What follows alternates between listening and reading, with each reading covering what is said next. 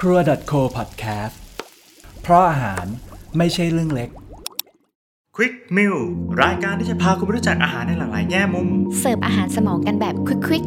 ที่รู้แล้วจะทำให้การกินของคุณอร่อยขึ้น สนุกขึ้น ๆ กับเรื่องที่ว่ากักตัวอยู่บ้านอย่างไรไม่ให้อ้วน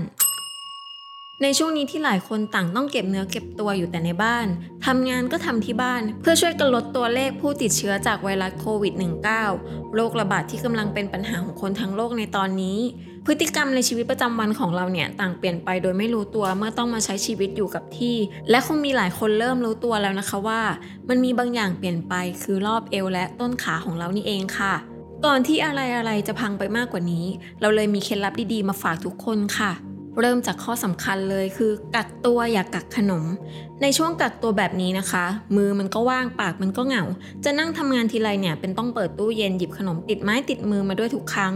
ยิ่งใบแก่ๆที่ไม่มีกาแฟร้านประจำสักแก้วพอความง่วงพุ่งเข้าโจมตีเนี่ยยิ่งทำให้เราขาดสติ คว้าขนมมากินแก้ง่วงกันง่าย ๆ ค่ะใครที่กำลังเป็นแบบนี้อยู่รีบเปลี่ยนนิสัยเลยนะคะ เพราะว่าการกินไปพร้อมๆ กับทำกิจกรรมอื่นเนี่ย ไม่ว่าจะเป็นทำงานอ่านหนังสือดูหนัง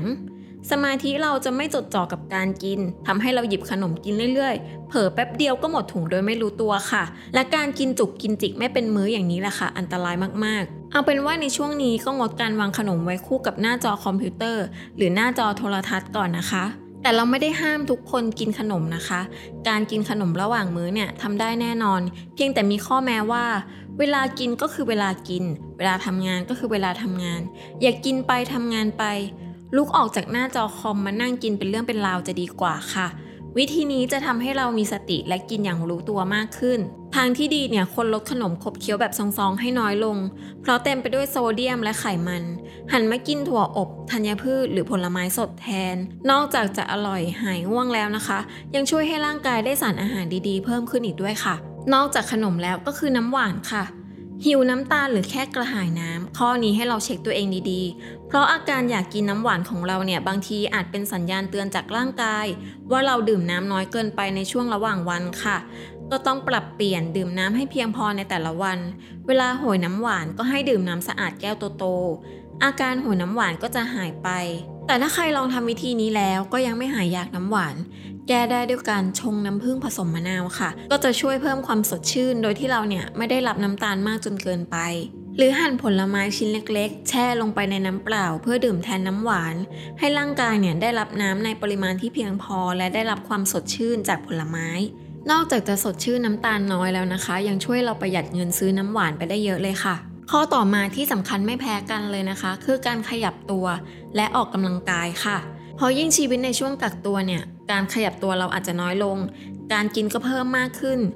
การออกกำลังกายขยับแขนขยับขาบ้างเนี่ยเลยเป็นสิ่งที่จำเป็นมากค่ะ แม้จะออกไปไหนไม่ได้ แต่การออกกำลังกายในพื้นที่จำกัดก็มีหลายวิธีด้วยกัน เริ่มจากใช้ท่าง่ายๆทำได้ในพื้นที่น้อยๆ แต่มีเงื่อนไขและเวลาคือความสม่ำเสมอที่ต้องทำให้เป็นกิจวัตรสำหรับมือใหม่มันอาจจะยากมากค่ะ เรียกว่าถ้าเผลอขี้เกียจไปครั้งหนึ่งเนี่ยอาจจะขาดช่วงไปได้ยาวๆ ใครที่เผลอขี้เกียจไปแล้ว หรือหยุดออกกำลังกายไปแล้วไม่เป็นไรนะคะ เรามาเริ่มต้นกันใหม่อีกครั้งค่ะ ข้อสุดท้ายที่อยากแนะนำให้ทุกคนทำนะคะ ก็คือการทำอาหารกินเอง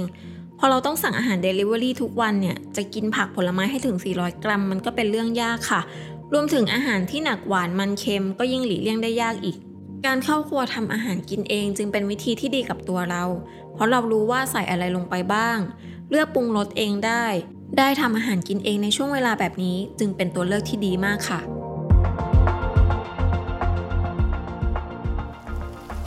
ครัว .co podcast เพราะอาหาร ไม่ใช่เรื่องเล็ก